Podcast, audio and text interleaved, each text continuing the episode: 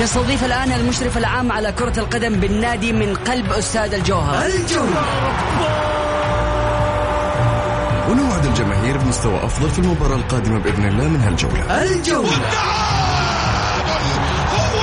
بصراحة جميع اللعيبة الأجانب اللي تم التوقيع معاهم في النادي لهذا الموسم ممتازين جدا ولسه ما ظهروا بكامل مستواهم. إحنا لسه في أول جولة الجولة الجولة، تغطية كاملة لمباريات كرة القدم المحلية والعالمية، أهم الأحداث والأخبار في الساحة الرياضية، تحليل فني بمشاركة أهم المحللين، لقاءات وتقارير حصرية مع اللاعبين والمسؤولين الرياضيين. الآن الجولة مع محمد غازي صدقة على ميكس إف إم. هذه الساعة برعاية كاسترول جي تي اكس. لا يمكن إيقاف مسببات ترسبات المحرك، ولكن يمكن التغلب عليها مع حماية ثلاثية القوة من كاسترول جي تي اكس.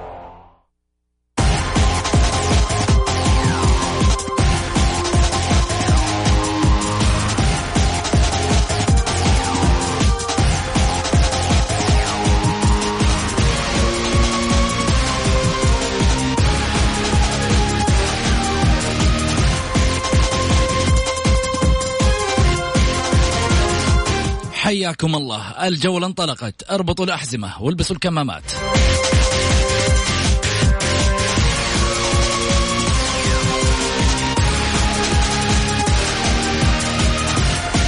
للمشاركة في البرنامج على الواتساب صفر خمسة أربعة ثمانية ثمانية واحد واحد سبعة صفر صفر. اليوم حلقتنا خاصة وضيفنا سبيشال.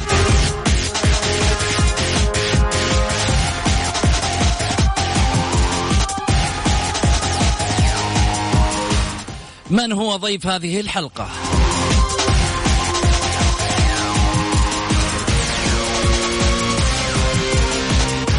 رئيس اللجنة القانونية بالاتحاد السعودي لكرة القدم سابقا، وعضو اللجنة القانونية بالفيفا سابقا، وعضو مجلس الإدارة بالجمعية الدولية لقانون الرياضة، ورئيس لجنة العلاقات الدولية فيها حاليا، وعضو المكتب التنفيذي في اللجنة الأولمبية سابقا، وعضو أول أول مجلس إدارة لرابطة المحترفين، وواحد من المثيرين للجدل حتى هذه اللحظة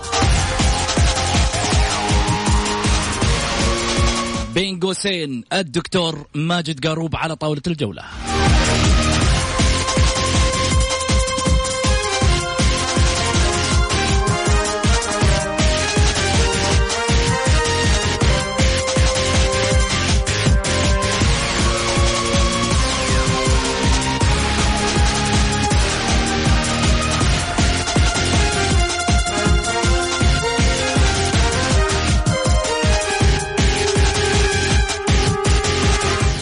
حياكم الله، خليني أرحب معاي بضيفي على الطاولة الدكتور ماجد قاروب. مرحبتين دكتور، أهلا وسهلا فيك. أهلا وسهلا فيك وبمستمعينك الكرام، نورتنا. جزاك الله خير، شكرا على الاستضافة. وهذه إن شاء الله ما هي الأولى ولا الأخيرة في ميكس إف إم وفي برنامج الجولة. أعتقد أنت كل منبر رياضي يعني يستضيفك، تعطي حقائق صريحة واضحة، تفاصيل حتى وإن كانت مثيرة، ولكن في النهاية أنت تقول الحقيقة بما أنك رجل قانوني كمان. يعني في النهاية بين قوسين الواحد لازم أنه آه يعرف مع مين قدامه قاعد يتحدث، خاصة ما بين السطور. أي واحد لازم يقول الحقيقة، رجل قانون أو غير رجل قانون، الحقيقة تظل حقيقة، وأي سراب يذهب هنا وهناك، لكن الأساس هي الحقيقة إن شاء الله دائما مع الجميع وللجميع. خليني أسألك عن اللجنة القانونية بالاتحاد السعودي لكرة القدم سابقا، أنت كنت رئيس للجنة. نعم. في تلك الفترة كان في أشياء كثيرة الجمهور قاعد يتكلم عنها في الشارع الرياضي عامة، كان يقول والله يعني كنا نستغرب أنه بعض القرارات لم تصب في مصلحة الأندية، وبعض القرارات كانت فيها لغط من ماجد قاروب، وفي ملفات في يوم من الأيام ماجد قاروب سكت عنها. صحيح ولا كلام بس؟ لا لا، يعني شوف، الرياضة لذتها دائما وأبدا في الإعلام والحرية المطلقة للناس تتكلم، والمشكلة أنه الوسط الرياضي يعاني دائما من انفلات إعلامي، وأي شخص ممكن يقول أي شيء وينسمع والناس تردد الكلام، لكن دائما الحقائق تظل هي الحقائق. م. آه ما أعرف ليش تذكرت للحظة المرحوم خالد خاضي.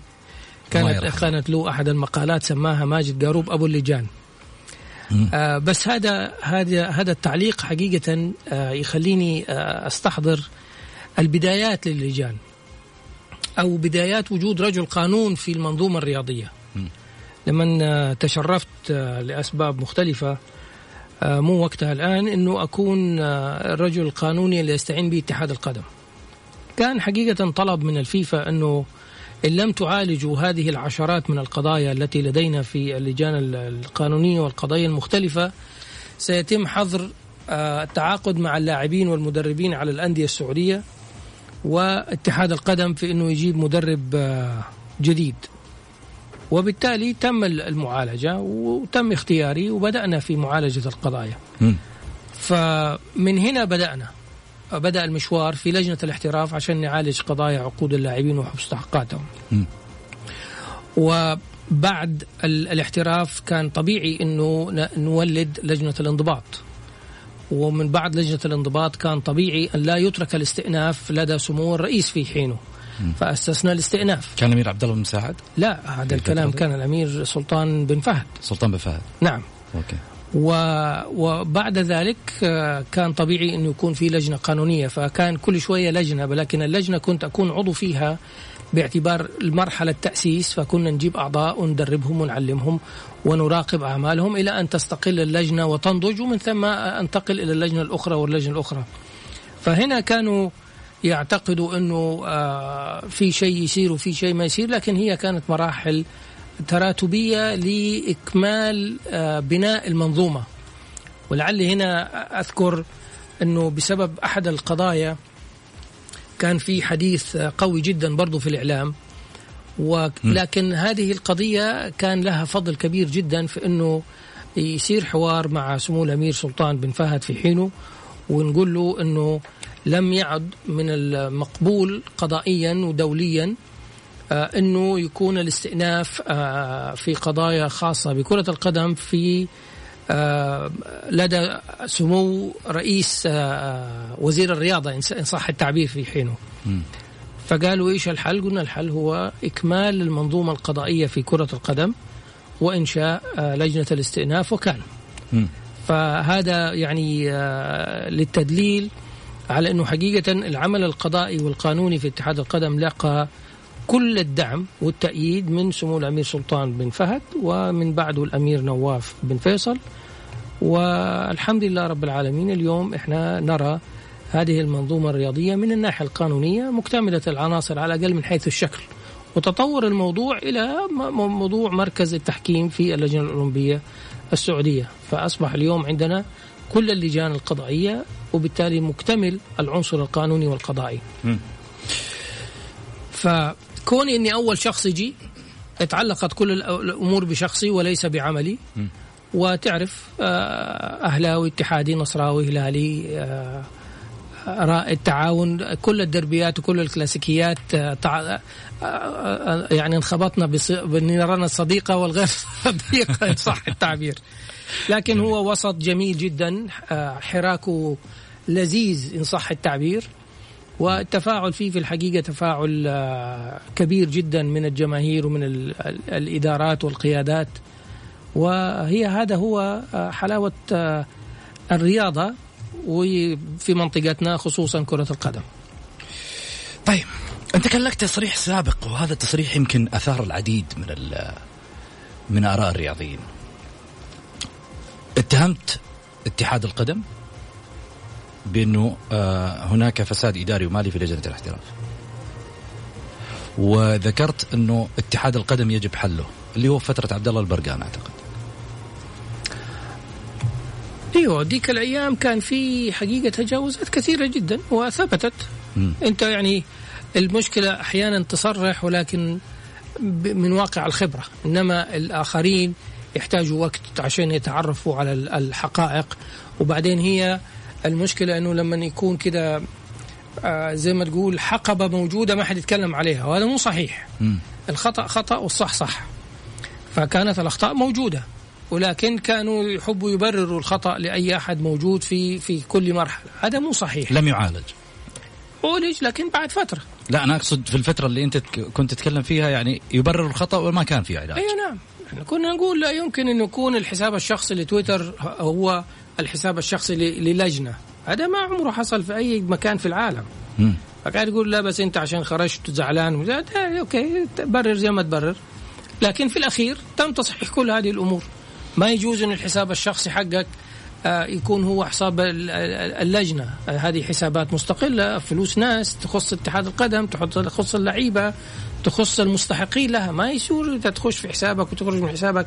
عمره ما كان في موظف في مكان ويحط فلوس المؤسسة حقته في في في حسابه ويقول أنا رجال نزيه ونظيف. ما ينفع، ما حد يتكلم عن نزاهتك ونظافتك، الناس تتكلم عن الحوكمة، الشفافية، الصلاحيات، الاختصاصات، كل هذه الأمور يعني. فلكن كان يعني إنه المسائل أحيانا تمشي. طيب حنروح الفاصل، ولكن بعد الفاصل الرياضة السعودية فين المشكلة؟ أين الحل؟ خارطة الطريق للاستثمار، الخصخصة الرياضية، في أشياء كثيرة حنتكلم فيها مع ماجد قاروب. لكن عندي آه أيضا آه رسالة من واحد من متابعين البرنامج، كان يقول أبغاك آه ترد على تصريح البلطان. ذكر في تصريح للبلطان، حنتكلم عنه بس بعد ما ناخذ أسئلتنا بعد الفاصل. أوكي. الجولة مع محمد غازي صدقة على ميكس إف إم.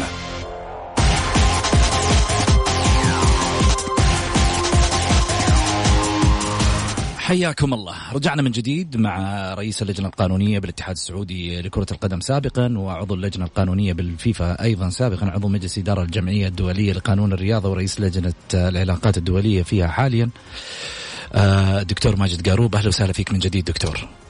أهلا سيدي. آه خليني آه أرجع معاك آه في الحديث. كان في تصريح لخالد البلطان، كان يعني التطرق لموضوع ماجد قاروب واللجنة القانونية، يعني اللجنة العامة لانتخابات آه الاتحاد السعودي لكرة القدم. خالد البلطان كان في الفترة هذيك مستاء منك، ربما لم تحدث المواجهة لهذه اللحظة. قال الله لا يسامح ماجد قاروب على ما قام به في حق الشباب، وأن الله هو المنتقم من ماجد قاروب.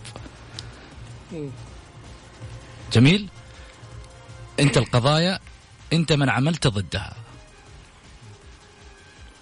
وحاولت بقوة لإبعاد الشبابين من المنافسة في الدوري، والإيقافات كانت خير دليل، وهي نقطة سوداء كانت بجبين الكرة السعودية كما أشار من خلال أحد التصريحات، وأنه الاتحاد السعودي المؤقت لأحمد عيد تخلصوا من ماجد قاروب ما هو إلا قوة وشجاعة، بالرغم فيما يعني في عليها خطوط بالوصف الأخير اللي كان على أحمد عيد لما مشي أحمد عيد.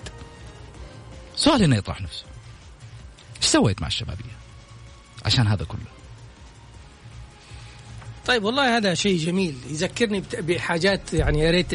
أنا متأكد إنه عندنا وقت. أول شيء أنا من بيت شبابي، م. الوالد لعب في الأهلي وفي الاتحاد، م. ومن مؤسسي نادي الهلال البحري اللي انضم مع نادي الشاطئ وتحولوا إلى الربيع اللي هو جدة حاليا، م. ولما ننتقل إلى الرياض انتقل ولعب في نادي الشباب، ثم أصبح مدير الفريق، ثم أصبح مدير النادي، ولما عاد تلبيل الحياة والحياة العملية إلى جدة اعتزل الرياضة. م. فإحنا في هذه الفترة اللي في الرياض كنا في الحقيقة نقعد في النادي، وكان الوالد أول من أدخل السينما والترفيه في الأندية الرياضية عشان يحسن دخل نادي الشباب في ديك الأيام، وكان المدرب محمود أبو رجيله. فهذه من ذكريات ذكريات عائلتنا في الرياضة. تحدث عن تاريخ اليوم. نعم. م. تاريخ جميل، ترى في ناس كثيرة تحب تسمع، أنا واحد من الناس اللي أحب أسمع. فهذا تاريخ عائلتنا في في الرياضة والوالد تحديدا يعني. م. فإحنا ننتمي للشباب ونحبه من زمان وتربينا فيه أكثر من أربعين سنة. هذا رقم واحد. رقم اثنين، الأخ اللي بيسأل أيا ما كان سبب سؤاله، أحب أقول له أنه أنا في الوسط الرياضي خرجت بعدة أصدقاء، منهم وأولهم الأخ خالد البلطان. ونعم بابلوليد. ف القصص اللي تصير في في التلفزيون في لحظات معينة في أشكال معينة ليست بالضرورة هي المعبرة عن حقيقة الواقع. هي كلها مواقف رياضية تنتهي بالخروج من الاستوديو. جميل. آه وي زي تسعين دقيقة في الملعب. زي تسعين دقيقة في الملعب. مم. نعم. وحب أذكر الأمير عبد الله بن مساعد آه لما نشكل أربع لجان آه كل لجنة مختصة بموضوع، وكان وكلف الأخ خالد البلطان بلجنة العلاقات الدولية ومواقف المملكة في الاتحادات الدولية والرياضية، كان هو رئيس اللجنة وهو اللي اختارني آه لعضوية اللجنة معاه، وهو اللي كلف مكتبي وشركتي الخاصة بالدراسات القانونية أن تعمل هذه الدراسة وترفعها لسمو الرئيس، ونالت التقدير. وأتمنى حقيقة من سمو وزير الرياضة الآن أن نستخدم توصياتها حتى نستطيع أن نستعيد موقعنا في العالم الرياضي القاري والدولي، ونستطيع أن نبسط نفوذنا السابق في اللجان والأعمال. ولا أقول النفوذ بأنه نأخذ شيء محقنا، النفوذ هو أنك تأخذ حقك دون أن يتسلط عليك أحد. وأعتقد أنه إحنا عندنا الآن يعني تشكي من الاتحاد الآسيوي لم ينقطع ولن ينقطع، لأنه حقيقة لا نجيد التعامل مع المنظومة الدولية سواء كانت قارية أو دولية. فهذه ترى, ترى بأنه قراراتنا أو تعاملنا مع الاتحاد الآسيوي إحنا ضعفاء أمامه. نعم نعم ضعفاء في القرارات. نعم. وصرحت أنا يعني هذا الأمر صرحت فيه لما في في بطولة الأخيرة، وقلت قبل مباراة الهلال وقبل مباراة النصر ومع الأهلي وكل واحد فيهم يقدم تشكي، أنا أعتقد أنه قضاياهم وشكاويهم هي للاستهلاك الجماهيري والإعلامي وليس قوة ومتانة حقيقية. وإن كنت أعتقد وجازما أنه الاتحاد الآسيوي في الحقيقة تعسف في استخدام حقه وسلطته تجاه الأندية السعودية كلها، وأهمها الهلال، لأن حقيقة الهلال اليوم هو صفته بالبطل الشجاع، لأنه نزل أرض الملعب بلعيبته التسعة وقال أنا على استعداد أن ألعب، ولكن الاتحاد الآسيوي في الحقيقة أو إدارة البطولة. لكن كان الخلل حقنا هو خلل إداري قانوني، نحن لم نجيد هذه اللعبة والحرفة حتى الآن. م. العلاقات الدولية والعلاقات في اللجان والعلاقات مع أصحاب اللجان أه حقيقة إحنا ما عندنا استقرار لأعضاء اللجان. وحتى لما تيجي تطل عضو اللجنة عندنا هناك أه هي ترى ما هي بعدد كم واحد سعودي في اللجان هناك، هو مين هو وموجود إيش وإيش بيعمل. فلما تيجي مثلا تيجي تقول أنا عندي عضو في لجنة الانضباط، طيب يا سيدي هذه لجنة قضائية، طب إذا كان العضو السعودي أصلا ما هو قانوني، فهمت علي كيف؟ م. فأنت إيش حتسوي؟ ما ما ما حتقدر تفهم شيء ولا حتستوعب شيء، واللي موجودين في اللجنة غرباء عنك لأنه لغتهم مختلفة وخلفيتهم مختلفة، كلهم أساتذة قانون، محامين، أعضاء لجنة انضباط وقانونية واستئناف في دولهم، آه رئيس معهد رياضي، رئيس تحكيم رياضي. أنت ممكن تكون إداري، طب إيش سوينا إحنا في هذه اللجنة؟ أنت ما أنت بالعكس أنت أصبحت عبء علينا لأنه مسجل وجودك. بعدين لازم تعرف لما تكون أنت عضو في لجنة انضباط وقضية تخص نادي سعودي أو, أو شخص سعودي، أنت ما حق لك أنك تشارك في التصويت، تمام؟ ولكن الخلفيات السوابق القضائية والفكر والاتجاه والتوجه هذه كلها أمور في الحقيقة العضو لازم يكون صاحب خبرة ونفوذ. وبعدين الأصدقاء يغششوا بعض أنه كلهم أصدقائك والأصدقاء من دي الدولة ومن دي الدولة ومن دي الدولة. أن تكون عضوا في لجنة قارية أو دولية ترى يعني ما هي مسحة، ويجب أن يكون في استقرار وفي, وفي شغف وفي حب لوجودك في هذه اللجنة، وكل اللي فيها أصدقائك وكل اللي فيها حوالينك تقدر تتداول معهم إيش حيصير وإيش ما حيصير حتى تستطيع أن تنقل هذه الخبرات لأنديتك. لكن في الحقيقة هذه المسائل ما هي موجودة عندنا. آه ما هو ما هو يعني عضو لجنة مسؤولية اجتماعية، علاقات دولية، هذه كلها لجان الترضية زي ما يقولوا قول الشرف. لكن أنت كنت تستخ... تقصد بكلامك رئيس اللجنة القانونية اللي هو الإيراني في الاتحاد الآسيوي؟ أي لجنة من أي اللجان، أنا أنا أتحدث بالمطلق. يجب أن نكون آه عندنا هدف للجان اللي نبغاها، مش إنه تعطى لنا الكراسي الفاضية. إحنا يجب أن نختار ونطلب ونصر على ما نريد من لجان، ويكون اللي يروح واحد عنده استعداد أن يبقى في اللجنة ومحيطها وطنيا وقاريا، ما تفصله. يتغير مجلس اتحاد القدم يروح مغير كل الوجيه من أولها لآخرها. لا، أنا عندي شخصيات عمقها في الاتحاد الآسيوي مهم جدا، عندي شخصيات ما أقدر أفرط فيها، يعني مع كل الاحترام والتقدير ما أقدر أفرط في عضوية أحمد عيد وعضوية نويصر وعضوية دكتور حافظ المدلج. هذه الشخصيات عندها حضور قوي جدا، وجود آخرين أهلا وسهلا، ولكن وجود بديل لهم بعدم وجود فترة انتقالية أو تسلام وتسليم أو استخدامهم في ملفاتنا القارية والدولية. حقيقة هذا يعني من أهم عيوبنا الداخلية عندما نجي نتعامل مع الناس، وبالتالي اللي بيروح بيروح جديد أول مرة ما يعرف شيء، لسه يتحسس الأماكن، على ما يجيش سنتين ثلاثة يتغير مجلس الإدارة، يتغير الوجيه، يتغير العالم كلها، وبالتالي ما عندك شخص على قدر من العلاقات والقوة أنه يستطيع أن ينتشر. وبعدين حقيقة يعني أنا عايشت هذه المسائل، ترسل واحد، أنا أتذكر بعض الأعضاء ما كانوا يجيد اللغة الإنجليزية نفسها، فهذا إيش يروح يسوي؟ يحط سماعة، يجيب مترجم، على ما يترجموا له قد القرار اتاخذ اللي هو ما بيناقشوه.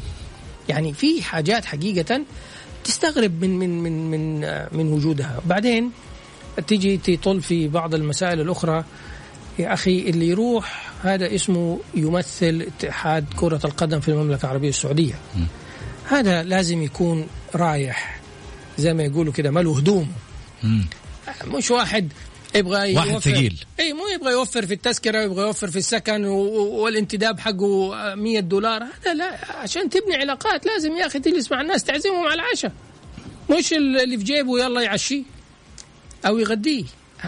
النتوركينج، العلاقات كيف تتبني وانت رايح، من ناس من شرق القاره، ناس في غرب القاره، ناس في شمالها، ناس في جنوبها، توطيد و... العلاقه. نعم، هذا كله هذه واحدة من من البي آر اللي نعم. وبعدين تروح ليلة الاجتماع وترجع تاني يوم على طول كأنك طالع من الدوام رايح على جدة راجع، ما ينفع هذا الكلام. لا، اللي بده يروح بده يروح قبل بليلة بليلتين علشان يوطد العلاقات حقته مع الناس، ويستقبل واحد على الغداء، ويوعد واحد هو بلده، ترى إذا أنت جاي أنا هتعشى معاك المطعم الفلاني، يقولوا عنه كويس. هذه هذه هي هذه هي الحياة، عشان أنت تكسب الخبرات والمعارف وتكون لك أرض طيب تشتغل عليها. عشان النقطة توضح، يعني توطيد العلاقات ربما يفهم مسألة الغداء والعشاء والأشياء هذه.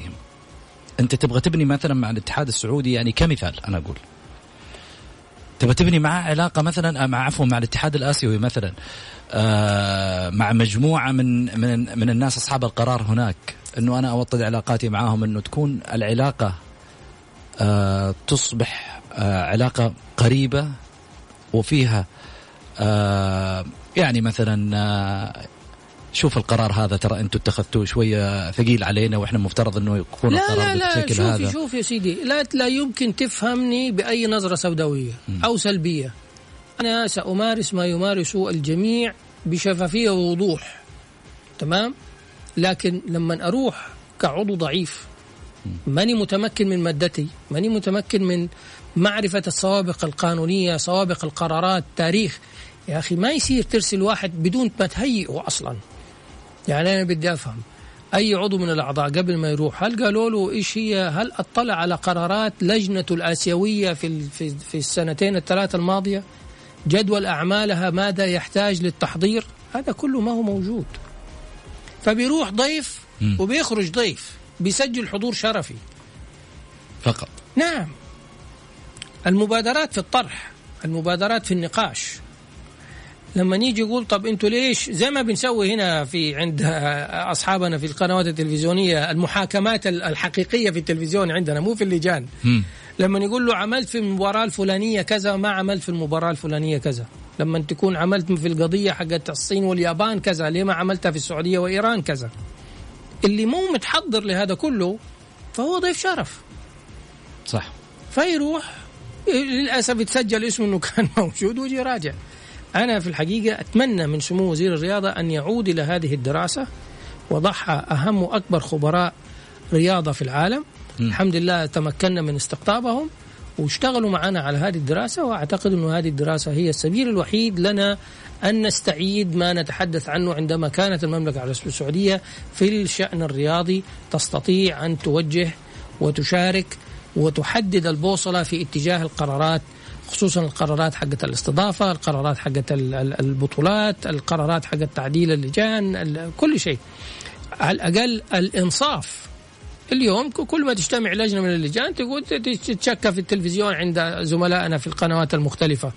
يا سيدي هذا مو مكان تشكل حقيقي، مكان تشكل حقيقي في اللجان هناك وتستطيع أنك تعترض وتستأنف، لكن لما يكون العضو في الحقيقة ما عنده هذه الإمكانيات صعبة.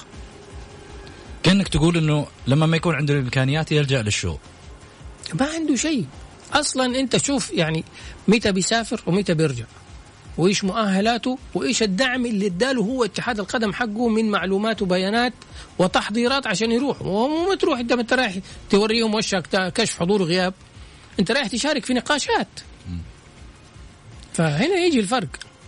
خليني أسألك، ايش رايك في بعض قرارات رؤساء اللجان السابقين؟ يعني مثلا استقالة رئيس لجنة احتراف كان في الاتحاد السعودي بناء على ظروفه الخاصة، سمعناها نغمة كثيرة، يعني بناء على ظروفه العملية، بناء على ظروف. طب أنت ما كان عندك فكرة أنه على ظروفك العملية من السابق؟ طب أنت ما كان عندك ظروف خاصة جاءت إلا بعد بعض المواضيع اللي انكشفت في الشارع الرياضي وفجأة طلعت بعدها قرار، يعني فيها نوع من أنواع ال... الآن أقول لك فين المشكلة. قل لي أنت، يعني قبل الفاصل قلت بتقول لي فين المشكلة. م. المشكلة أنه إحنا ما إحنا عارفين المشكلة. كيف هذه؟ أنا أقول لك في قاعدة، في أساس. أي بناء فوق الأرض بلا تأسيس يروح للهواء على طول، تمام؟ ولذلك لو تيجي تلاحظ في الأربعة الثلاث الدورات الأخيرة تجد أنه يكاد يكون باستثناء زي ما يقول عم عبده بتاع الشاي والقهوة الكل بيتغير، الكل بيتغير م. من رئيس الاتحاد بمجلسه برؤساء اللجان بالأعضاء ما فيش. وهذا مو صحيح، هذا مو صحيح. ليش؟ لأنه الأندية في الأساس ما هي عارفة دورها في المنظومة الرياضية. م.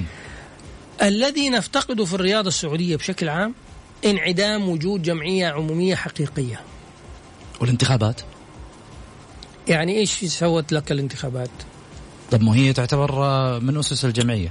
شوف يا سيدي، تقصد الجمعية العمومية في مسألة المحاسبة؟ الجمعية العمومية اللي تحاسب التي, التي يجب أن تكون هي إذا كانت حقيقية م. تمام، تستطيع أن تحاسب مجلس الإدارة وتستطيع أن تطلب من مجلس إدارتها أن يقوم بواجباته تجاه حماية مصالح النادي، وهذا شيء ترى مشروع ما هو غلط. م. لكن لما تيجي الجمعية العمومية تتولد في الليل وتيجي الوزارة ولا الرئاسة تقول لك استثناء ويلا اللي يدفع الفلوس احنا خلال خمسة أيام حنقبل ونخلص لك المشاكل وانتوا كلكم تعالوا خشوا انتخبوا. أعطيني انتخابات لنادي في العشر السنوات الماضية، في العشرين سنة الماضية، في الثلاثين سنة الماضية كان فيها انتخاب كفتين زي ما شفنا برشلونة، أربعة مرشحين كل واحد وزنه زي الفيل أكتر وفيهم واحد في الأخير فاز. هذا جمعية عمومية. تقصد ملاءة، جمعية عمومية حقيقية من محب النادي وعاشقينه.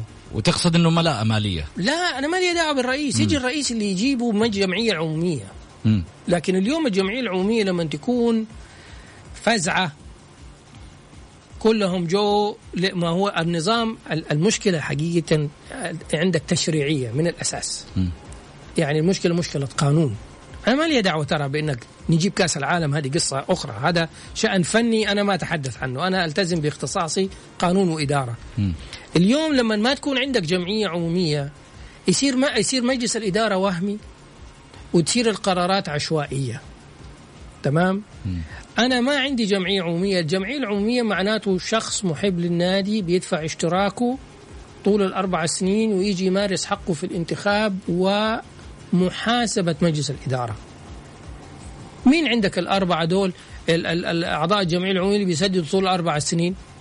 فيما ندر تلاقيهم واحد ولا اثنين، وكله يجي قبل الإعلان حالة انتخابات المجلس الإدارة الجديد يقول لك اللي يدفع حق الأربع سنين الآن إحنا حنمشي له حنمشيه وندخله جمعية عمومية. طب خلينا بس نوقف عند النقطة هذه، وقف ونرجع ثاني مرة، بس فاصل الآن ونرجع على طول. خليكم معانا، ماجد قاروب لسه عنده كلام كثير.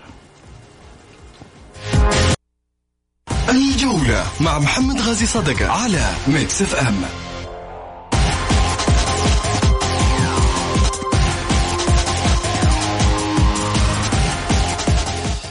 حياكم الله، عودة من جديد مستمعين الكرام مع الجولة، وأكيد أذكركم برقم التواصل مع البرنامج على الواتساب على صفر خمسة أربعة ثمانية ثمانية واحد واحد سبعة صفر صفر، واللي طبعا يحب يوجه سؤاله للأستاذ ماجد قاروب يقدر يرسله على الواتساب، أو كذلك أيضا على هاشتاج الجولة في تويتر في صفحة الجولة أندرسكور ميكس إف إم، أو كذلك على صفحتي الشخصية، وإما تحبوا إحنا موجودين معاكم في كل التفاصيل.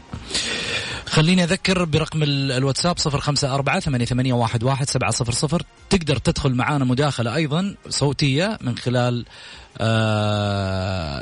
الواتساب، ترسل مشاركة بالجولة وإحنا نتواصل معاك دايركت. خليني أرجع لك دكتور ماجد. دكتور ماجد، خليني أسألك عن النصر والشباب تحديدا هذا الموسم، قرارات اللي صدرت فيها بحق المدير التنفيذي حسين عبد الغني في النصر، وكذلك من الشباب أيضا رئيس النادي اللي هو الأستاذ خالد البلطان. ايش رايك في القرار من الاتحاد السعودي؟ انا اقصد خلينا من قرار سمو وزير الرياضة. شوف، خليني اقول لك حاجة، طالما ان احنا اليوم انت طلبتنا عشان حقائق وتاريخ صحيح، خليني اقول كلام للإنصاف وللتاريخ. أنا طوال وجودي في اتحاد القدم لم أجد إلا كل تأييد ودعم من سمو الأمير سلطان بن فهد في الفترة اللي كنت فيها، إلا الفترة اللي أنا كنت فيها، وتلا في ذلك الأمير نواف بن فيصل. وأتذكر تماما حادثتين أبغى أقولها. في بدايات وجودي هناك كان في موضوع سمو الأمير سلطان حولوا علي للدراسة وابداء الرأي القانوني، فأبدأت الرأي القانوني، بعدين ضفت ملاحظة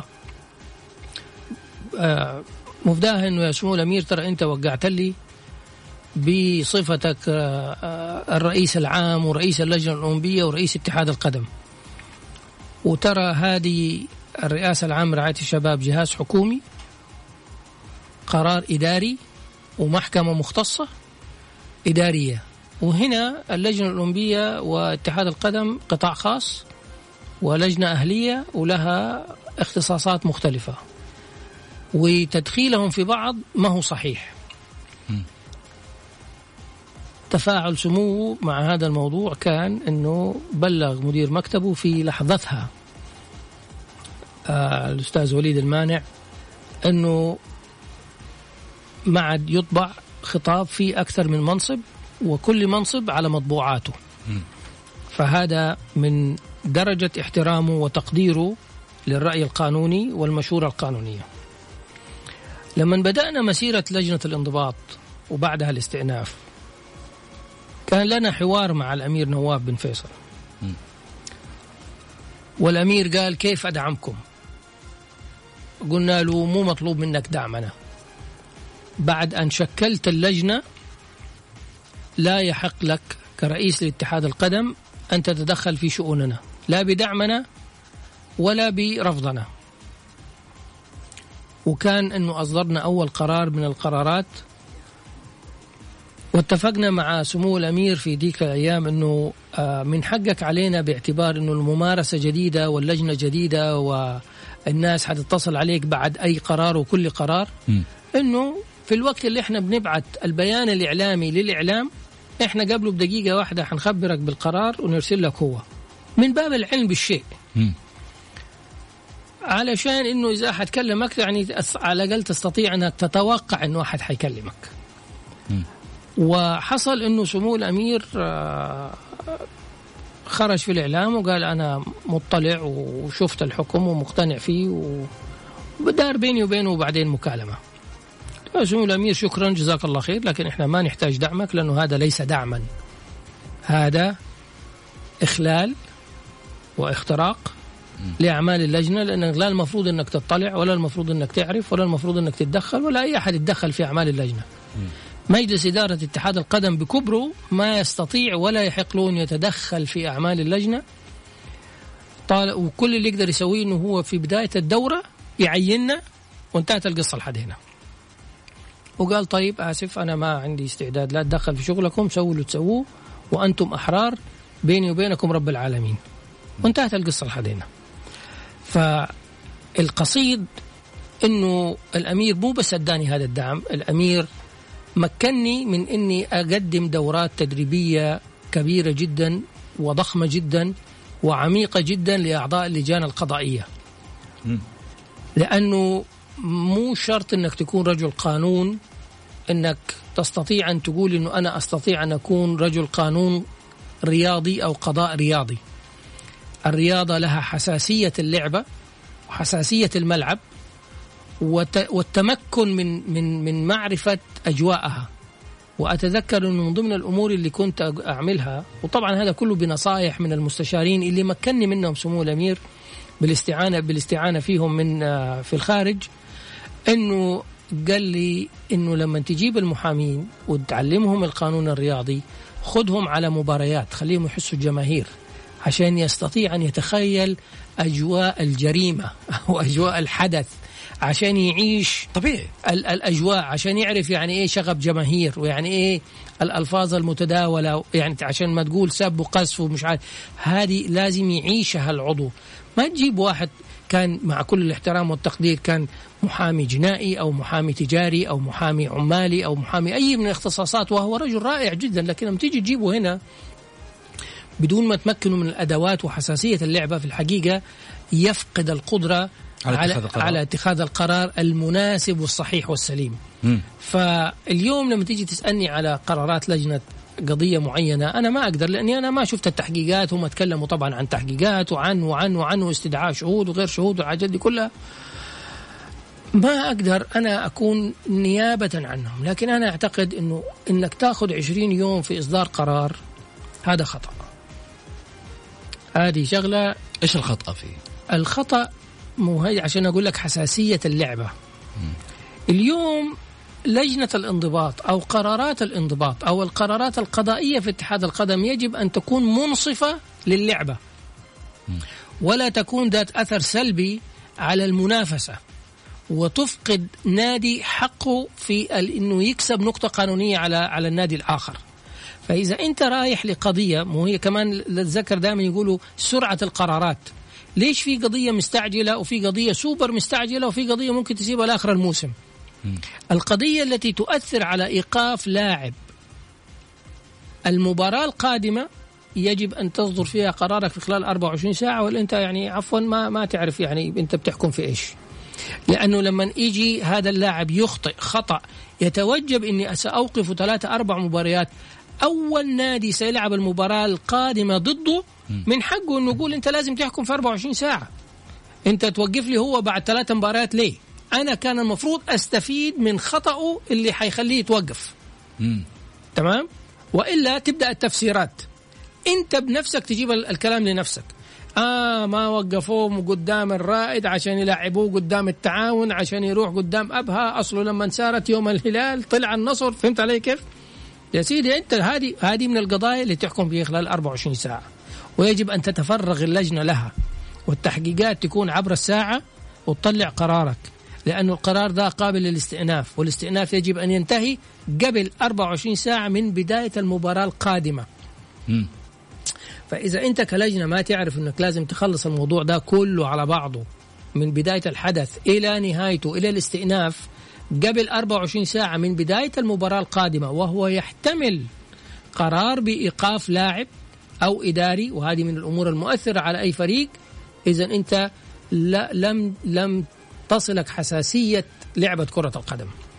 في قرارات طيب، يعني خلينا نتكلم مثلا اليوم بما أنك أنت يعني للأمانة أنا حلقة شفافة جدا واضحة جدا وهذا الجميل فيها. اليوم شفنا في مشاهد كثيرة بعض القرارات للأندية أجلت في مباريات. أدي أديك مثال، ديربي الأهلي والاتحاد ثلاث لعيبة كانوا موقفين أجل قرارهم لبعد الديربي، بينما كان مفترض أنه يقرر القرار قبل الديربي. طب هو هذا اللي بقول لك، هو ليش يؤجل؟ أسئلة كثيرة حتى نحط هنا استفهام. أنا إيش بقول لك؟ أقول لك هو اللي بيجيب الكلام لنفسه. م. أي قرار، ما أنت لازم تعرف إنه هي ما هي محكمة جلسة بعد شهر بعد شهرين وما لك دعوة بالدوري. فهمت عليه كيف؟ والدوري كمان محكوم بمدة زمنية. نعم. صحيح. فأنت لازم تعرف أنك أنت بتشتغل في لجنة قضاء مستعجل، قضاء مست... ومو مستعجل سوبر مستعجل. طيب لو أنت الآ... لو أنت الآن كنت رئيس اللجنة في مثل هذا الظرف إيش كنت راح تقرر؟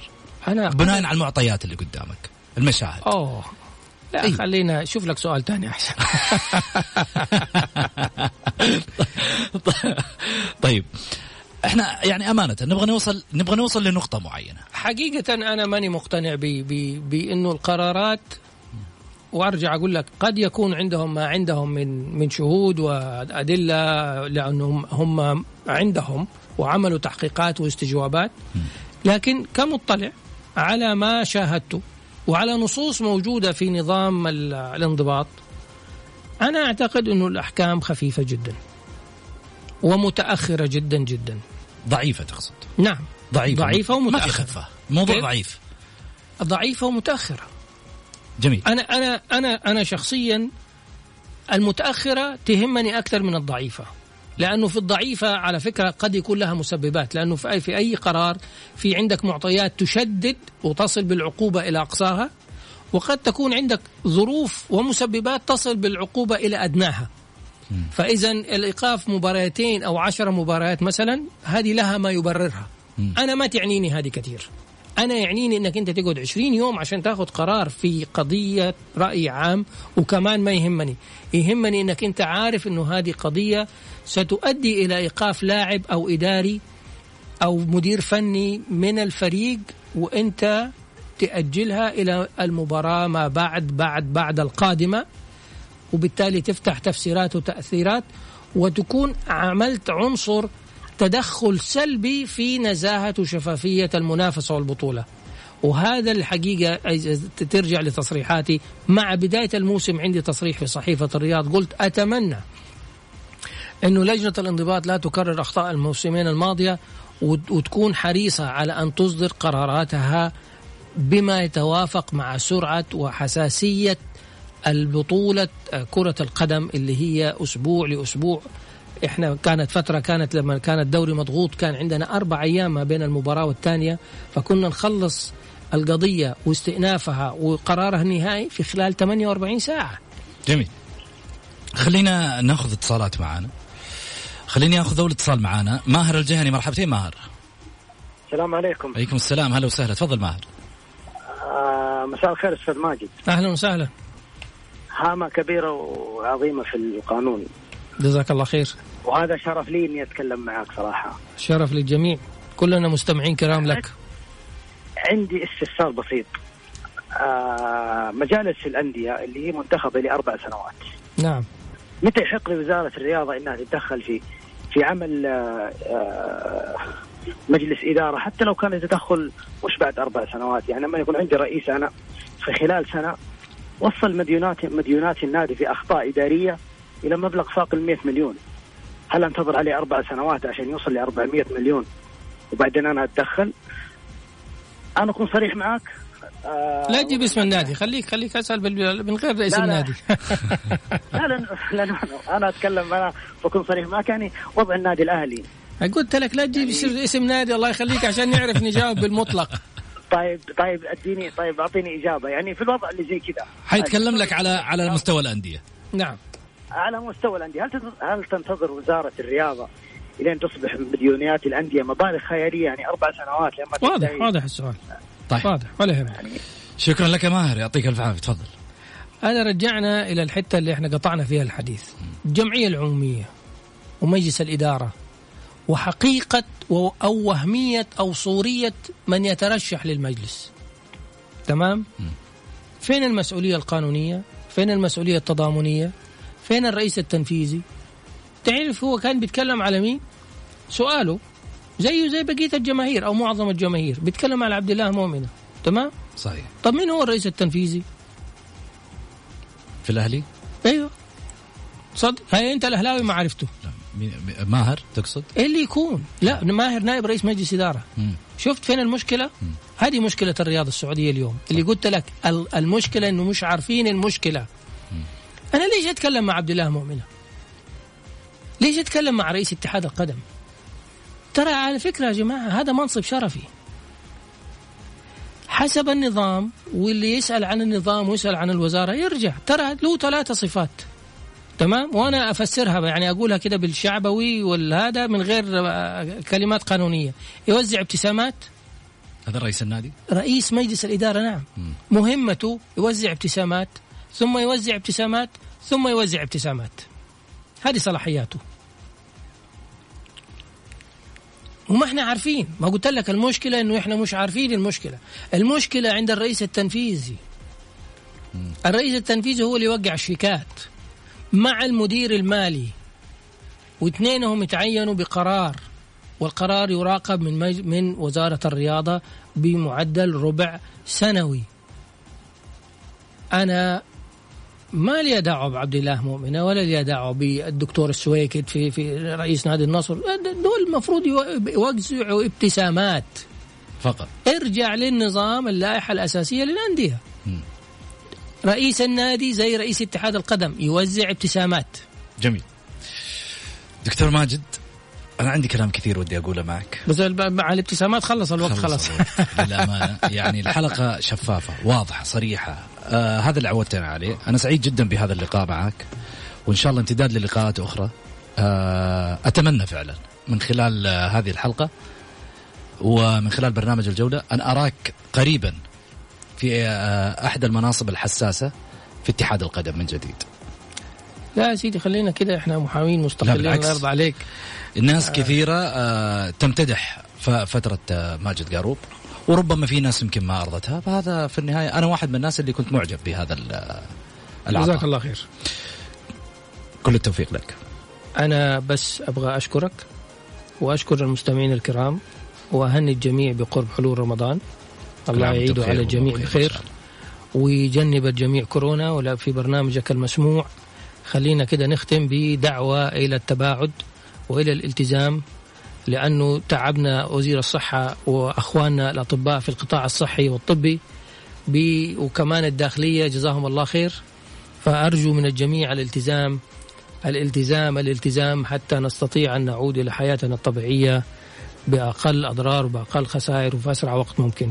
وخلينا نعتبرها مباراة كرة قدم ضد كورونا بخروج الفائز، فلازم نكون فائزين في الوقت الأصلي وليس بضربات الترجيح بإذن الله. إن شاء الله. شكرا لك دكتور ماجد، نلقاكم بإذن الله بحفظ الله ورعايته في حلقة قادمة غدا، كونوا على الموعد، في أمان الله.